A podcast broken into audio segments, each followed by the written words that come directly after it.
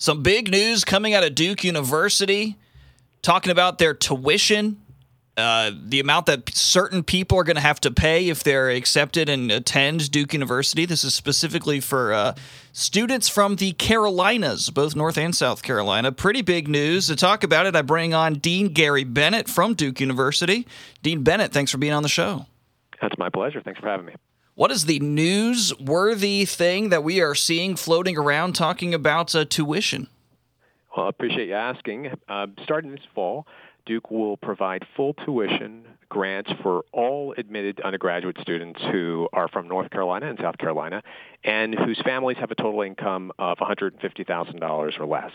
Um, and if those students come from family incomes of $65,000 or less, then we'll provide full tuition grants as well as uh, financial assistance for housing and meals and course materials and other types of campus expenses. All of those programs, both those programs for families making less than 150,000 and those making less than 65,000 uh, will include grants and have no need for student loans. That's pretty remarkable. I feel like there's not too many schools that guarantee that. Yeah. Well, we're pleased to be able to do it. Um, you know, we are the largest number of students uh, at Duke are from North Carolina, and we've had a longstanding commitment to both North and South Carolina. And you know, this is part of a larger effort for us to help folks to appreciate that Duke can be an affordable option for students who are admitted and find their fit here. How is a school capable of uh, basically foregoing the uh, tuition fees for many of their students? How does it work for you all? Well, you know, over the last couple of years, we've thought a lot about how to uh, do a better job of being clear uh, about our commitments to families.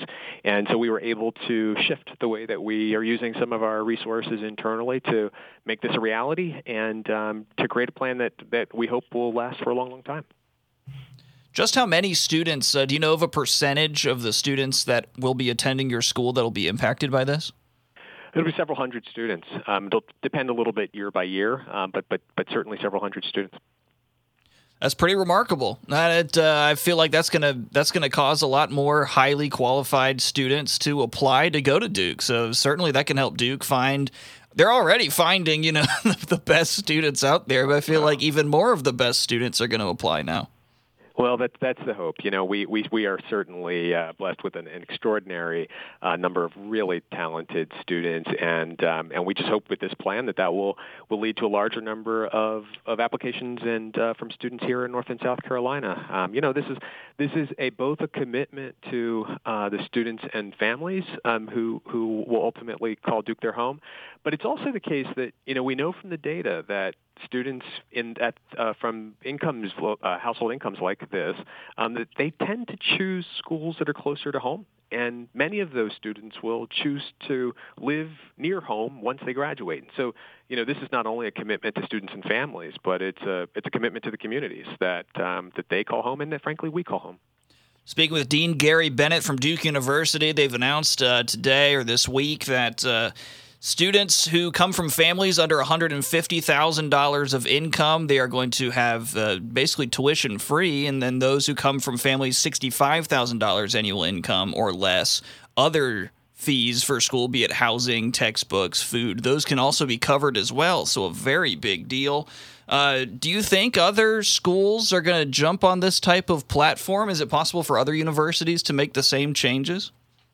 Well, we sure hope so. We'll see. I think you know the most important thing for, for all of us in higher ed to do is to to do our very best of, of helping students to find their fit uh, at the right institutions, whether that's Duke or, or other schools, and, and to really help families to navigate what can often be a pretty complex process of applying for financial aid. So, uh, so I certainly hope that we'll, we will all uh, work together to try to find ways of making making uh, it clearer and easier for, for families. It's, it's, it's a big decision for families, and, and we know that and, and want to help them help them along. I know this is kind of a vague question, but I like to end on it. Uh, sure. where, where's the direction of Duke University? Where's it going to be in the next five years, especially uh, keeping in light this recent change with uh, tuition costs for many students? Oh goodness, we we hope to continue to admit and uh, and educating the the most talented students uh, we we can find, and um, and I'd say you know we are we're really passionately focused on on the undergraduate experience. We know that going to uh, college in general and going to a place like Duke specifically can can really change lives, and not just of students, but of entire families, of generations, of communities. Uh, and so we are we are just we will continue to be focused on trying to do a great job educating this next generation. The country needs them. Helping prevent a student loan debt that lasts for years and years, that'll certainly make a massive impact right there. Hope so. Dean Gary Bennett, thank you so much for being on the show. Oh, it's my pleasure. Thanks again.